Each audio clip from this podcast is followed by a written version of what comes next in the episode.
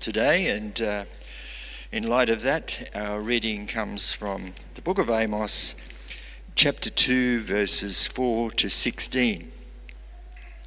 We heard last week about the lion roars. Well, we are continuing, I think, along those lines right now. We're reading from the Christian Standard Bible, a little bit different. And uh, verse 4 says, The Lord says, I will not relent from publishing, punishing Judah for three crimes, even four, because they have rejected the instruction of the Lord and have not kept his statutes. The lies that their ancestors followed have led them astray. Therefore, I will send fire against Judah, and it will consume the citadels of Jerusalem. Again, the Lord says, I will not relent from punishing Israel for three crimes, even four, because they sell a righteous person for silver and a needy person for a pair of sandals. They trample the heads of the poor on the dust of the ground and obstruct the path of the needy. A man and his father have sexual relations with the same girl. They stretch out beside every altar on garments taken as collateral, and in the house of their God, they drink wine obtained through fines. Yet I destroyed the Amorite as Israel advanced. His height was like the cedars, and he was as sturdy as the oaks. I destroyed his fruit above and his roots beneath. And I brought you from the land of Egypt and led you forty years in the wilderness in order to possess the land of the Amorite. I raised up some of your sons as prophets and some of your young men as Nazarites.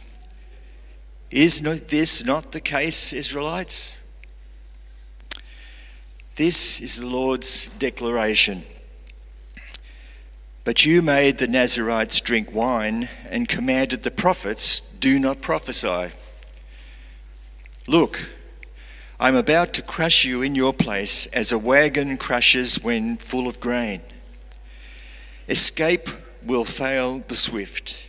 The strong one will not maintain his strength, and the warrior will not save his life. The archer will not stand his ground. The one who is swift of foot will not save himself. And the one riding a horse will not save his life. Even the most courageous of the warriors will flee naked on that day. This is the Lord's declaration. May the Lord bring to us his word this morning. Thank you. Well, good morning once again. Uh, if you just walked in the door, my name's uh, Stephen. I serve as an associate pastor here. Um, we're going through a new uh, sermon series in the book uh, of Amos, and before we before we begin, uh, just put a little disclaimer in. Um, God's talking at a time when Israel is quite wicked, uh, so we're going to be hitting topics that are a little gruesome. Um, if you find them triggering and need to take a break, feel free to do so. Uh, for you with kids here, my children are here also. I've kind of used vocabulary to to keep it up at a, another level. Um, I just wanted you to know that before we, before we kind of jumped in. Now, the series has been called The Unrelenting Roar, and the reason is, is because when the prophetic voice starts from Amos, he says, The Lord roars from Zion and makes his voice heard from Jerusalem. So the prophet Amos is giving us a visual of how we should understand his prophetic voice. That God is like this giant strength and power, like a lion roaring against the enemies or against his own people. Uh, recently, I got to go to Taronga Zoo in, in Dubbo with my kids, and if you've ever been there, it's kind of more like a, a sanctuary kind of area. And as we were walking around and we got to where the lions were, we were feeling a bit cheated on because all the lions were down the kind of the very back of the sanctuary, and my kids were feeling like, oh, we didn't get to see the lions. And uh, I like to think I'm a pretty cool dad, and I thought I can, I can do something here about this. And so I, I walked off from my, my kids and I looked around just to make sure and no one was around me to watch me act like an idiot. And, and I just started jumping up and down as, as much as I could. And it wasn't getting their attentions, and so I started flapping like wings, and I'm like, just trying to get these lions to come over near me. And the thing was, it worked. And it worked so well that this one lioness came kind of trotting over quite, quite speedily looking directly at me, and as it was looking at me and coming towards me, I stopped my gobble gobbles. And I started to look at the fence like, is five meters kind of high enough? And I'd never been kind of looking at an animal ever like this, like, does this thing know everything about me? Last week, when the, the lion roared, when, when Chris was speaking, it was roaring against God's enemies, against the enemies of his people. And you can only imagine how good that must have felt being an Israelite or a Judahite, because you'd be sitting there listening to Amos preach, going, Yes, yes, Amos, preach, preach, judgment upon our enemies. This kind of strength that, that supports you, a God that supports you. However, when the lion finished roaring at the enemies, and where we turn to now in these verses, God's turned around and, and He's looking at His people. When, when we're at the zoo, my kids and my wife, they just started laughing at me because they watched how fast I was shut up from this lion that was walking towards me. But I can only imagine if the lion decided to turn and run towards my wife and children, I think they would have shut up pretty quick too. These verses that we have come to it's to give pause to God's people, to reflect on what they are doing, because they are coming under the same judgment that the enemies of God are coming under. The sermon title for this week is called Calling for God's People because God is about to lift this mighty roar up against them, that they will be judged with the foreign nations. And if there's anything that I learned at the zoo that day, if you want the lion's attention, act like a fool.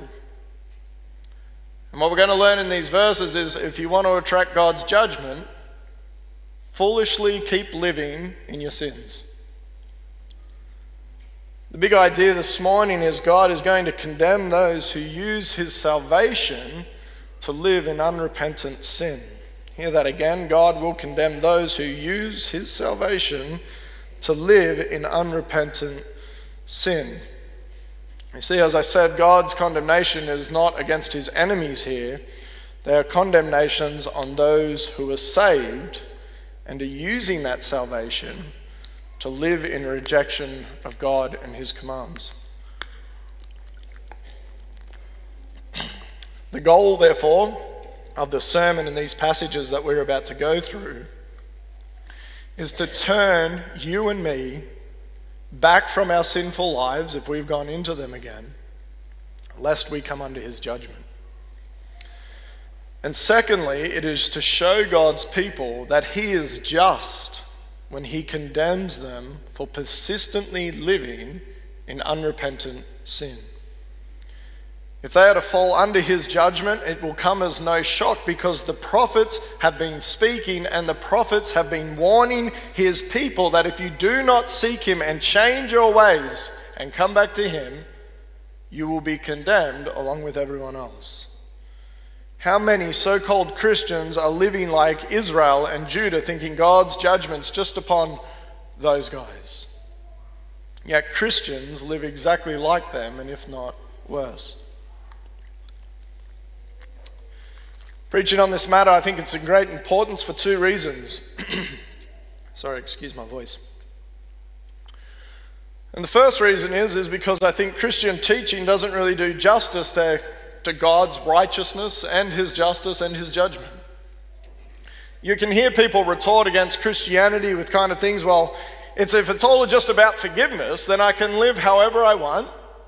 And then when I'm getting to that time at the end, I can just ask for forgiveness and poof. It's all good. What do we say against it? Isn't that the whole story of the criminal on the cross? Didn't he just get a free one? Live how he wanted, and then right at the very end, just ask for some forgiveness and you're done. As you'll find, it's quite evil thinking, and God's judgment is upon the idea that if we have these secret thoughts of a person who wants to live in sin with the knowledge that God has called you out of that sinful life, and then you're going to try and swindle God to ask for forgiveness at the very end, well, you're probably more evil than you think. You want to live in your unrepentant sin that you know He's called you out of, and then try to find a loophole. God will condemn such things. And secondly, and more importantly, in my mind, it needs to be preached on because many Christians have a great knowledge of Christ dying on the cross for sins, and they see it simply as a get out a free jail card that they found while they were playing Monopoly. Awesome. I just, I just happened upon the card. Now I can just monopolize in this world, you know, do what I want, and I got this freebie.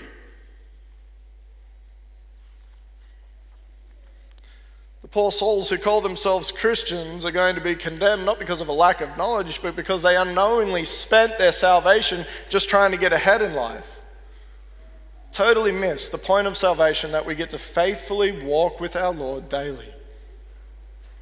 In all goodness and all righteousness, He calls us out of our sinful lives.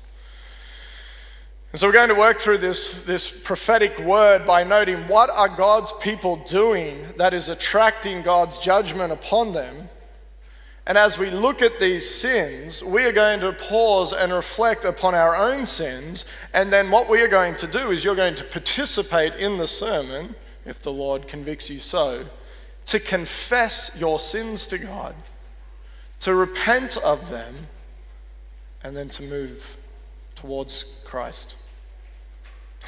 So grab your Bibles, or, or if you read on your phone or whatever it is, your scroll, or whatever it is that you have and we will, we will read. So, what we're going to read first is Amos chapter 2, verse 4, and then verse 6. And we're just going to read the top sections. It's also displayed on the screen. The Lord says, I will not relent from punishing Judah for three crimes, even four, because dot dot dot. That's four. And then in six, he pronounces another judgment on, on, on his people. I will not relent from punishing Israel for three crimes, crimes even four, because dot, dot, dot. And as we saw last week, Chris said that uh, those words for, for three, even four, is proverbial of the patience of God enduring in the sins of his people. What Chris also explained, Pastor Chris also explained last week, there was that God's people, the, the nation of Israel, was once one and unified under one king that was under King David, right? And then, and then Solomon came in his stead.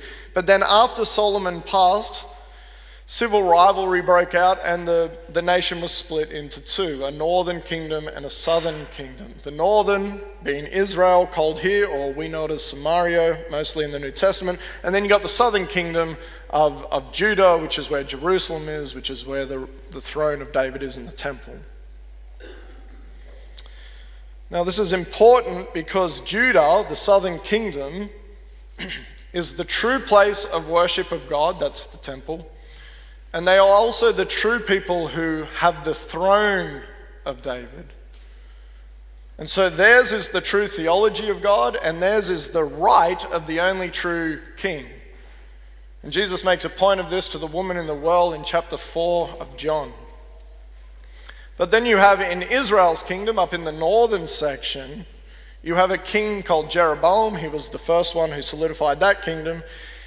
And his biggest fear was that if his people were to go into true worship back down south, that they'd all turn on him and go back to the true king.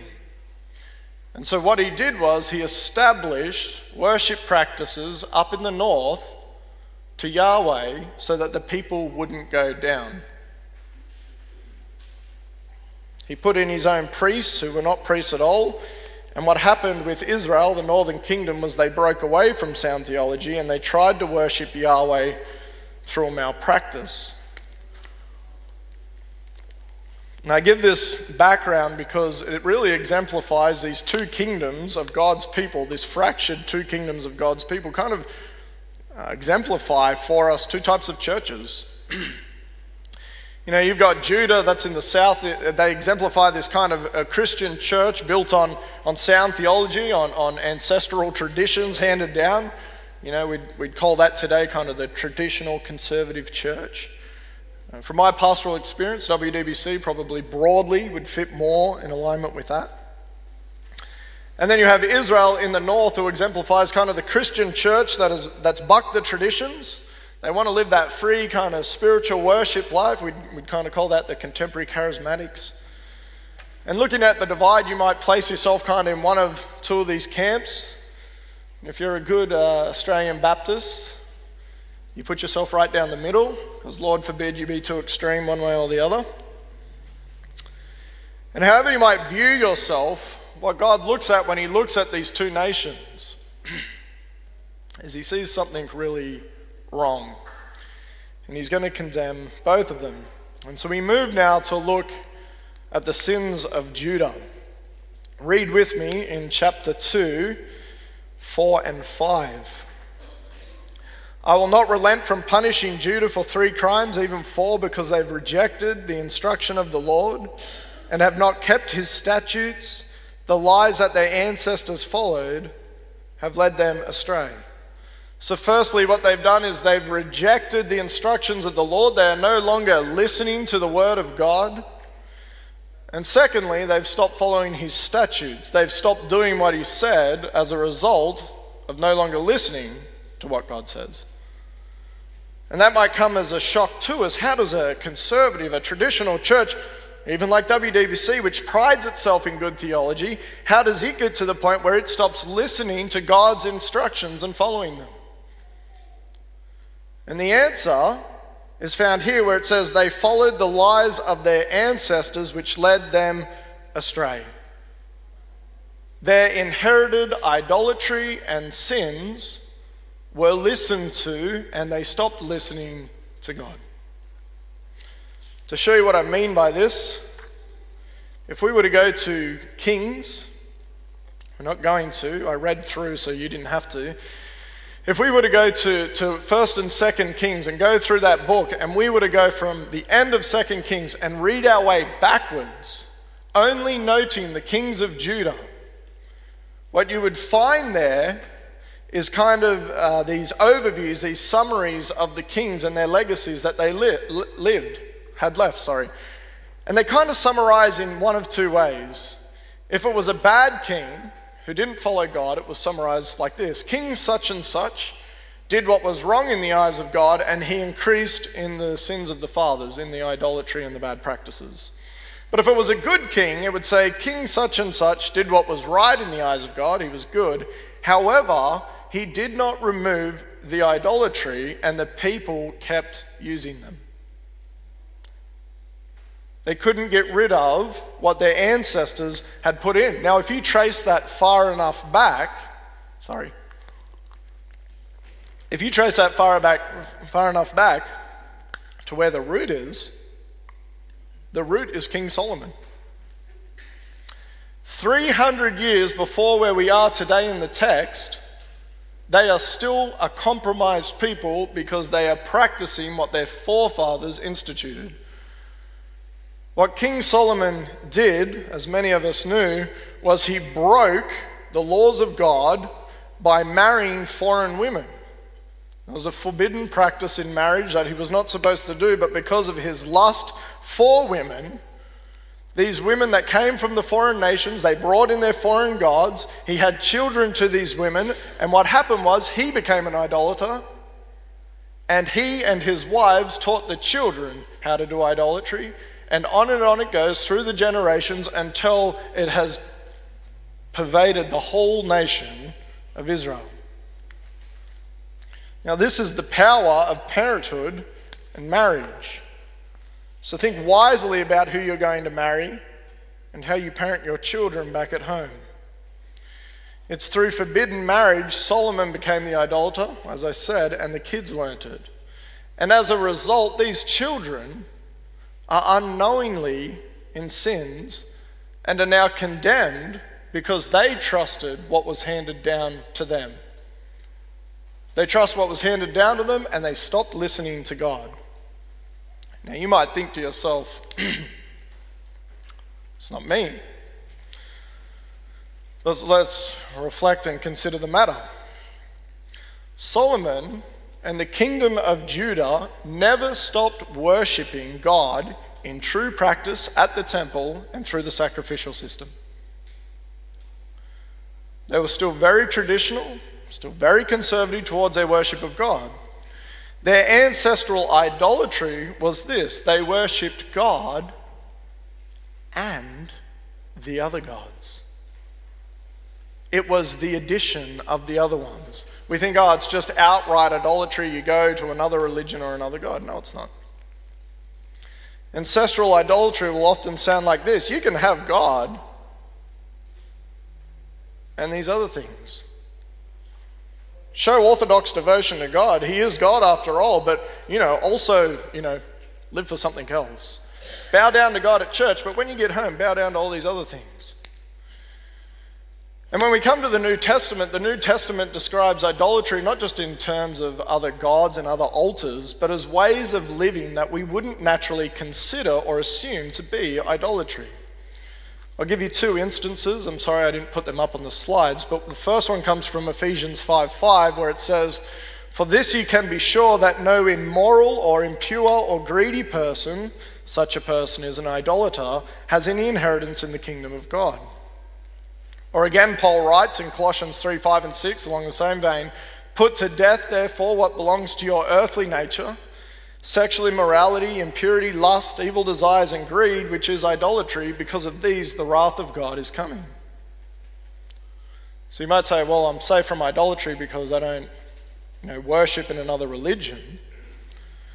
But tell me, do you bow down to the same altars that most people bow down to, which is sexual immorality and greed?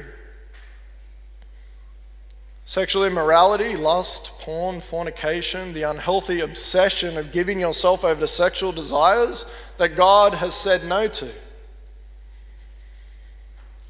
Do you bow down to them when you get on your apps or the websites? Maybe it's on the, on the TV. Maybe it's when the boyfriend or the girlfriend says the parents aren't home. Gratifying your eyes on other people's flesh, or maybe your lust problem is you want people to gratify themselves on your flesh. When we do these things, Scripture says that's idolatry. You bow when you worship something else. Now, the culture might accept it, but where did you get it from? You didn't get it from God, it was handed to you. It's become normative. Maybe that's not your thinking. You're like, phew, glad I'm not in that camp. What about greed? The ungodly and perverse obsession of always wanting more, the bottomless gullet of people's appetites that just want more wealth, more possessions, more delicate things, never satisfying their cravings. And this God manifests himself in many different ways. You can worship God on Sunday, but the other six days you just go worship that bank account of yours. You just go worship that superannuation that you're saving up. Go worship that career or that portfolio. Just jam your house full of expensive stuff over and over again, always complaining of all the burdensome things that you now have acquired in life. You're just like the person that Jesus talks about. Well, I've got a big silo, it's all full. Woe is me, I've got to build a bigger silo now to just fit all my stuff into it. Where does it end? It's idolatry. You serve money over God. And from the few people that I've spent much of my discipleship time with here, this idol passed down Seems to be one of the hard ones to throw away. You might say, well, I don't teach my kids those things. Definitely wasn't taught them off my folks. You might not have been explicitly taught them through words at all, but that's not exactly how ancestral idolatry works. In fact, it's taught by your lifestyle and how you live. That's what kids watch more than anything else. And so let's not get it twisted. A parent who teaches their child, look, go to church, learn the good theology of God, you know, do the traditional conservative thing, and then proceeds to go and live their whole life for work, money, investments, and the priority in life over God is going to produce the same idolatry in their kids that they have. And so we pause now in the sermon to reflect on Judah's sins and our own sins what comes to mind when you think of what has been handed down to you from maybe your father or your mother? It might not even be the things that I've mentioned. It could be things like addictions, tempers, a lying, a gossiping, or a crude tongue, laziness, maybe a victim mentality. What are you clinging to that was given to you that you need to confess to God? You live in this way like your forefathers. You see, God told the Israelites when you possess land of the enemies, or when you find something of idolatry in the camp, completely eradicate it and move it so it is remembered no more, so no one will follow it. A whole family line was taken away from Israel because they coveted things that they shouldn't have. And so, this is going to be the first place where we pause. And I'm going to invite you with some quiet time to close your eyes, to bow your heads, and as the Holy Spirit leads, to confess those things to God that He lays on your heart. You see, the funny thing about confession is God doesn't need to know what it is in like, He doesn't go, oh, wow, I didn't know that you actually had that sin until you told me. He knows it already. He tells you to confess it, to bring it out into the light so He can forgive it. So we are going to spend some time praying to the Lord and asking for forgiveness for those things that we have taken up that we should have not. Let's do that now.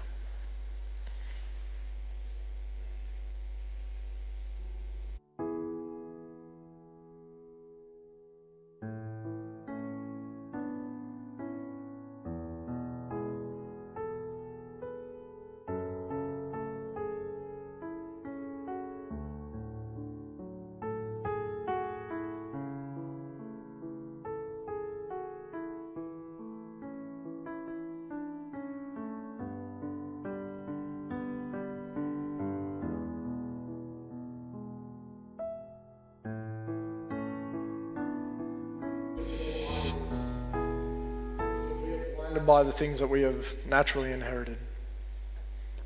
To understand what is right and wrong in your sight.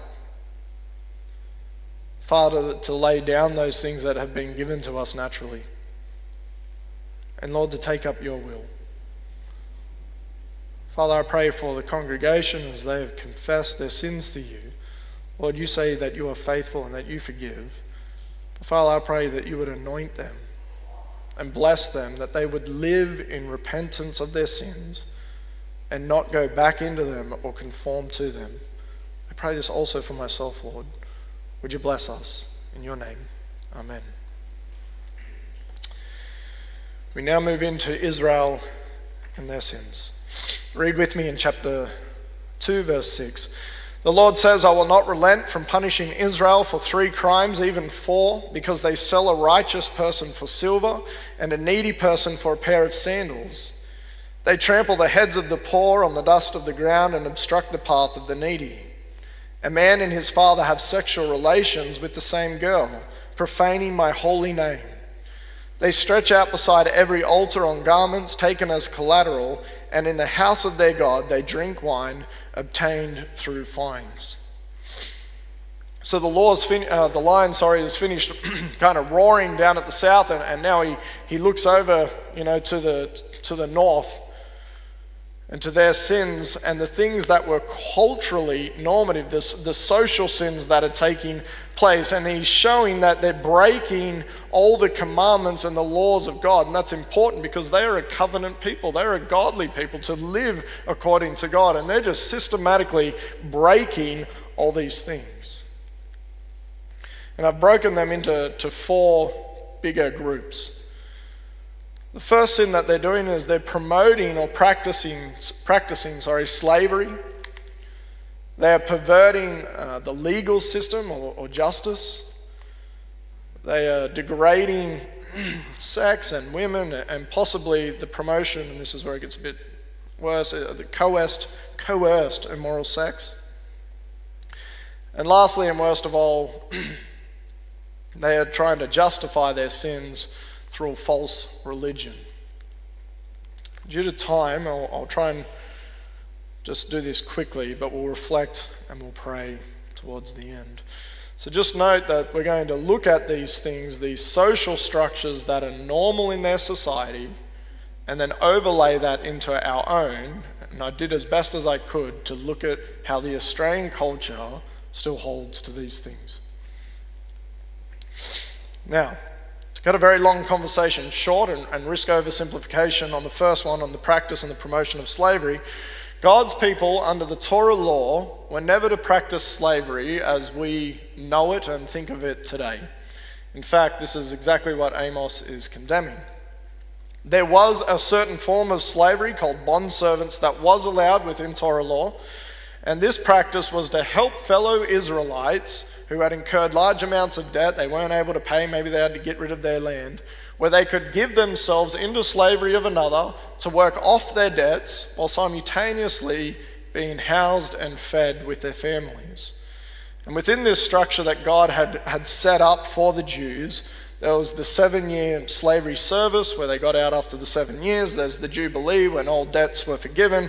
And then there was also a lot of ethical conducts on how you could treat someone who put themselves into bond servitude to you. If you want to read more of those things, you can. That's Exodus 21, Leviticus 19 and 25, and Deuteronomy 15. But Israel had forsaken the Torah law on how to practice slavery righteously before God, and they started a malpractice. What they did was, according to the verses, is they would sell off a fellow Israelite for minor debts.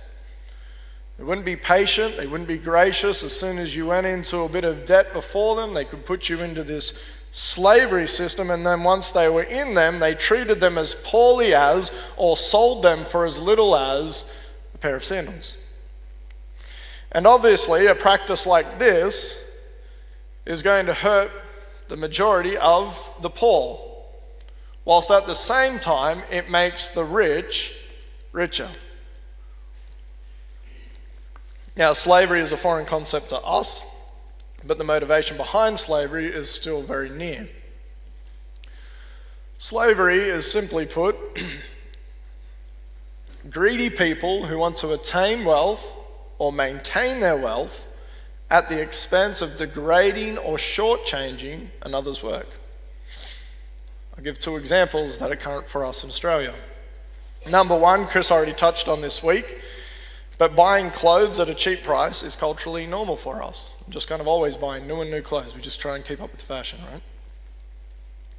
But that cheap price that you're buying generally comes because there's little children working in sweatshops. So when you buy the little $5 shirts, you're doing that at the expense of someone else who's been forced into a type of slavery or a minimum wage. If you want to look at more of this, Baptist Care actually does a ton of work in this area. You can go look them up online. They've got a complete ethical guide, fashion system that you can look at to make sure that when you buy things, you're not buying them from bad places. The second example that I'll give is underpayment of staff or extortion prices for services. In Australia, we have a law, obviously, that mandates the minimum wage. However, for people that have people that they employ, you might want to consider the livability of the wage, especially here in Sydney. If paying the bare minimum is lawful by the country, but it is not a livable income for the person who works for you, and the reason that you pay them the bare minimum is to scrape every dollar that you can off them, you might want to reconsider not the laws of the land, but is it sin in the eyes of God to not fairly pay someone who works for you? But furthermore, someone that's been both a business owner and worked in businesses, and especially services and trade, don't overcharge for your services. Charge the true worth of your item and your labour. It doesn't matter the bare minimum that the government sets, and it doesn't matter the going rate of the other company. Judge for yourself in the eyes of God is what I'm doing for my work a blessing to the whole community to make the whole place richer, or am I just feeding my greed at the expense of other people? Be mindful how you do your business. We join hands in the culture's sins of slavery if we are attaining wealth or trying to maintain our wealth by shortchanging other people. The second one that we now look at is perversion of justice in legal matters. The second cultural norm of Israel was to trample the poor, it says, or obstruct the path of the needy. And that's a reference in verse 7, that's a reference to denying them fair trial in court. So you had the affluent or the wealthy rigging the court systems, they were bribing the judges to make sure that justice wouldn't prevail. And it was also, people were just taking one another to court and through legal means were trying to obtain wealth for themselves by stealing it off another. Two examples again that we can give of Australia. the Australian dream, getting on compo. right? It's a legal means, go on compensation. But how many of those compensations are claims that have been done that are highly exaggerated, that shouldn't be paid at the rate that they are? Or they were completely done hoping to get injured. So that you could steal another person's wealth through a legal process in which you can go, well, that's just the laws of the land. Another example on which I conferred with someone else, and apparently it's true and accurate, is when the floods went through the Hawkesbury. packages, care packages by the government went out, and you could apply for money and, and they would help you. And many people who were in the right zones could apply for them. But they didn't actually have any flood damage to the property. And so they were making money on the poor misfortune of their neighbors who actually had real issues. And so, what was happening was these people that couldn't actually get any plaster up on their walls had a neighbor next door who was putting in a hedge just because they wanted to maximize their property. You leave no money for the actual people who need it. Many more things could be said on this. But do you and I use the Australian legal system, or maybe it's government support, in a way that we exploit it, and then we leave nothing for people that actually need the systems? Number three, in verse 7b, we talk now about the degradation of sex, women, and possibly coercion. This next sin breaks a few of God's commands from borderline incestual connotations to fornication and adultery to possible allegations of a female not wanting to participate. And the reason that we say this one, this last one, is because this Hebrew word for girl may imply that she's a female slave, and that also, if you give the text, the context around it, it's predominantly talking about the enslavement or victimization of people. Therefore, she's possibly being mistreated by her master and the master's sons. Whatever the case, this one again isn't very hard to cross over into the Australian context. I'll give two examples again, and we'll look at whether she's willfully or unwillfully participating. In the idea that she is unwillingly participating, which we all know is very foul, we have to ask do we join hands with it somewhere in our culture? I think the blindingly obvious one is do you look at pornography? You find many research papers and stats that show many of those people were coerced at the very time of its making. You'll find that they were coerced because it was just an unfortunate place that they found themselves in. Or you will find that they were so degraded in their childhood that they didn't feel any worth in themselves, and that's why they went into the industry. So when you watch it, you agree with it. Or what about the fact that the porn industry and things like famous literatures like Fifty Shades of Grey They promote the idea. So when you buy and you read, and you watch, what are you doing? You're joining hands with something foul. The second one, let's suppose that she's just as guilty as the man in the act. She's an adulterer as well and doesn't care about family boundaries and neither do the men. How do we see this one? The world's gone so far with sex that we don't think anything really about fornication anymore. That's sex outside of wedlock. Nor does the world at the moment seem anything too bad about adultery. So on Facebook, just on my little scroll, and I saw an Australian tabloid that was talking about a celebrity that was just committed adultery. And the headline was this should we cut him some slack? Let's admit it. Most of us have done it. This is the culture. Do we join hands with it? Have we made fornication commonplace in the church? Ah, it's just the years that you go through when you're younger. Has adultery become so prevalent in the church that we can't even tell the difference between a church marriage and, a, and a, just a normal commonplace marriage? And also on the ancestral part, where do we draw boundaries? Because the culture that they're in, in wasn't even drawing boundaries at this kind of thing. And so are we just going to take cues from it? A lot, again, a lot more could be said on marriage.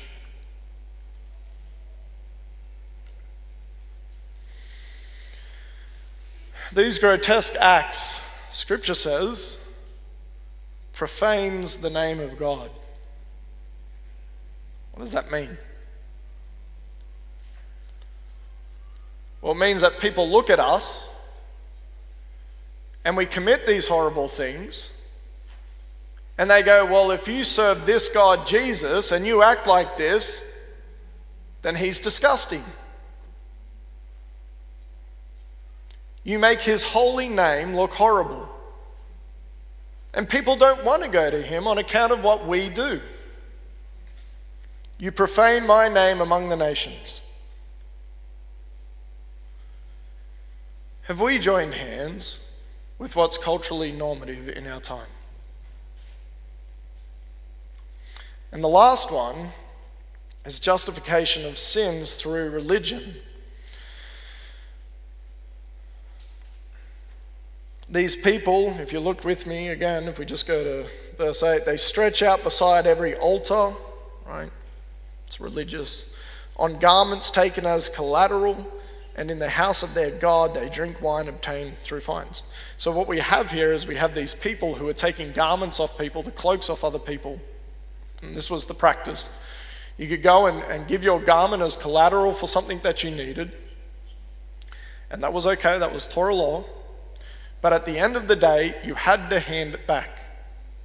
And the reason that you had to hand it back was because your cloak was what kept you warm at night so that you could sleep. And God didn't want any of his people not being able to have a good rest. But people were holding on to them. And then they were just spreading out all these poor and needy people's cloaks on the ground at the altar of God. And then through heavy fines, through taking the money off other poor people, then they're just slowly getting themselves drunks and lavishly living it up and yahoo, it's all for Jesus. Look at our prosperity.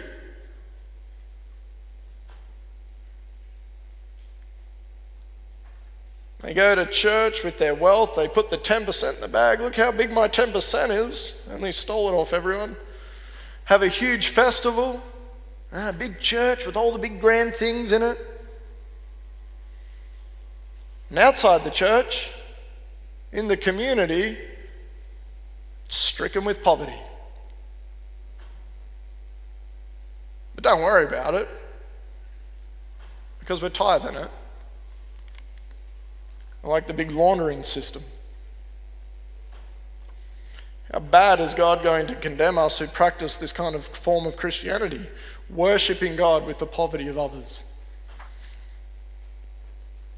And the play on words here in Amos is it says they spread out besides every altar. That means there's multiple altars. Again, we're in the northern tribes here. They shouldn't even be worshipping at these places because God never said to do that. And it says they worship their God. God has no part with what they're doing. They say they worship Yahweh with what they're doing, He rejects it. And all they're really trying to do with this religion is justify the corrupt way in which they're living. Tell me, has WDBC joined hands with the many false Christian churches that hold festivals and celebrations that lavish itself with all the fine things? right? While the community is in poverty. We just take, take, take, take, take from the Hawkesbury community and then make ourselves feel better through the tithe. But really, we just took it from the hands of those who need it. If we do this, then we don't really worship the one true God. We worship a God that we just want to make us feel better about the corruption that we're living in. We might feel justified, but God looks at us and says, actually, you're condemned. And so again, we pause, we reflect, we confess, and we pray. What sins are we guilty of? Whether that's personally or corporately. What is this church doing that is wrong? Where have we fallen into cultural norms that God detests? And are we just using our religion to justify the sins that we do? So I'm going to ask you bow your heads and to ask for the Lord to show you and I where are these things taking place. Let's do that.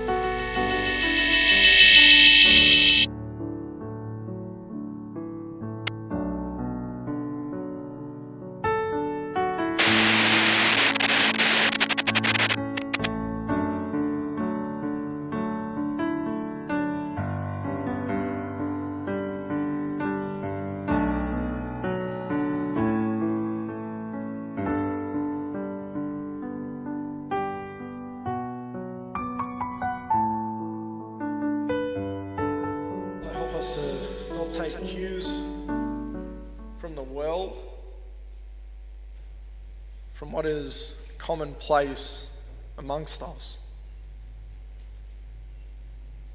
But Lord, to walk in ways that are righteous before you, that are right before you. Help us again, I pray, Father. In your name, amen. we read now 9 through to 12, and it says, Yet I destroyed the Amorite as Israel advanced. His heights were like the cedars, and he was as sturdy as the oaks. I destroyed his fruit above and his roots beneath, and I brought you out from the land of Egypt. I led you for 40 years in the wilderness in order to possess the land of the Amorite. I raised up some of your sons as the prophets and some of your young women as Nazarites. Is this not the case, Israelites? This is the Lord's declaration. We are looking here at these verses is God's salvation testimony that he gave to Israel, his people. Didn't I take you out of bondage, out of Egypt, and make you free? Didn't I destroy the Amorites before you because their sins were so bad that I used you as my judgment to go in and possess the land? Didn't I patiently lead you for 40 years while you rebelled against me in the desert? Didn't I do these things for you?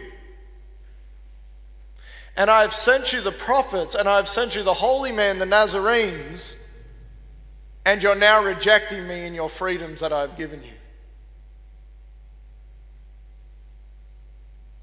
It's the testimony of a soul.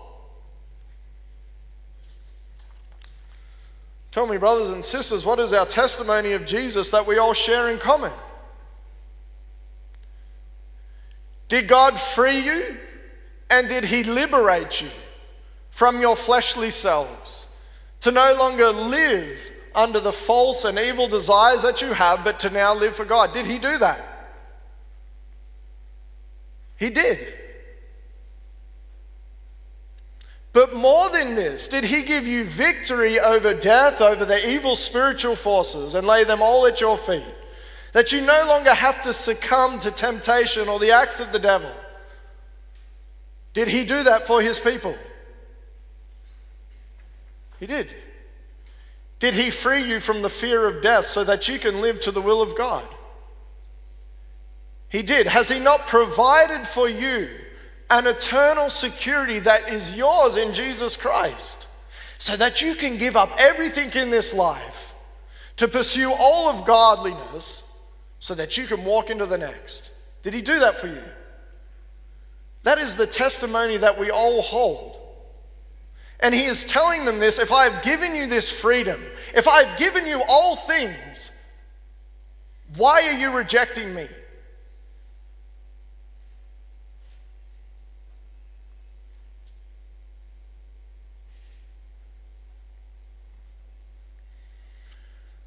Remember whose you are.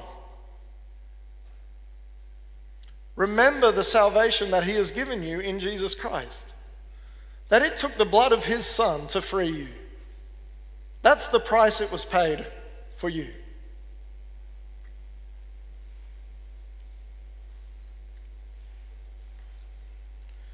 In this last section that reads from 13 to 16,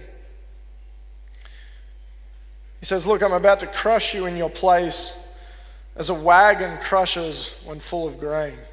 You see, the wealthy, they're kind of they're crushing the heads of the poor in the dirt.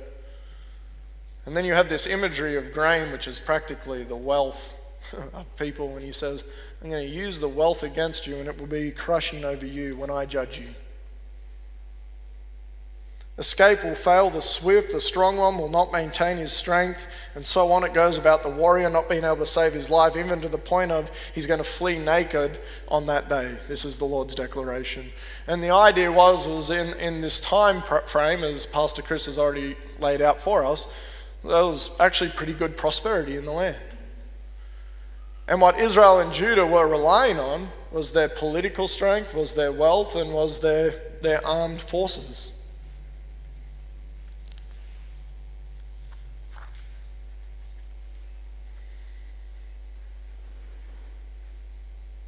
But what's that if God comes to judge them?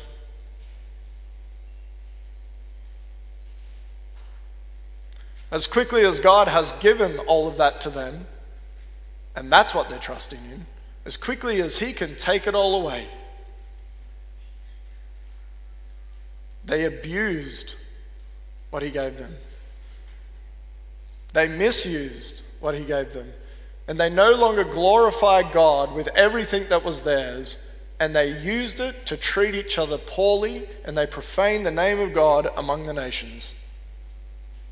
A saved people out of Egypt did this.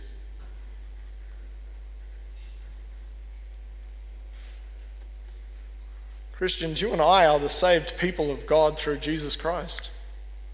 He bled and died for our sins. They will call him Jesus because he will save them from their sin. Not just the punishment of sin, sin. Your life should look wildly different to the path that it was on before.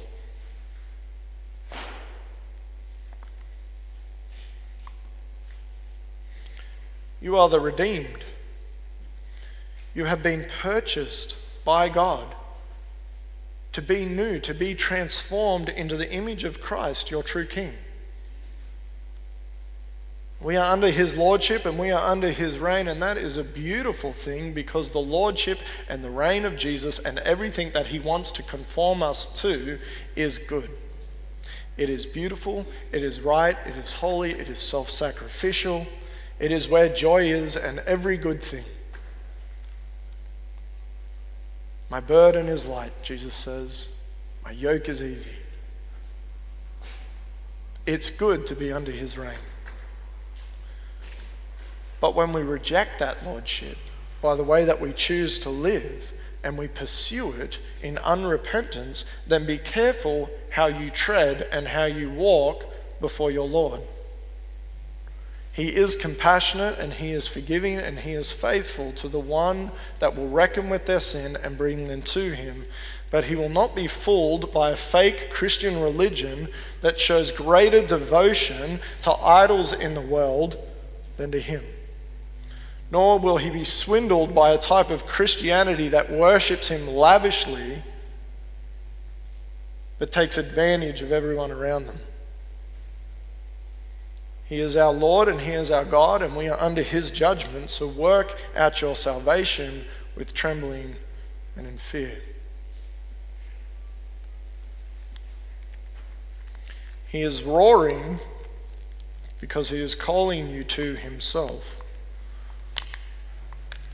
And the only thing that remains is will we heed and listen to the voice of God?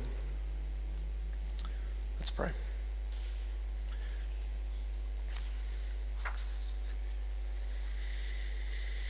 God, you are our Father. And even when you rebuke us, you love us.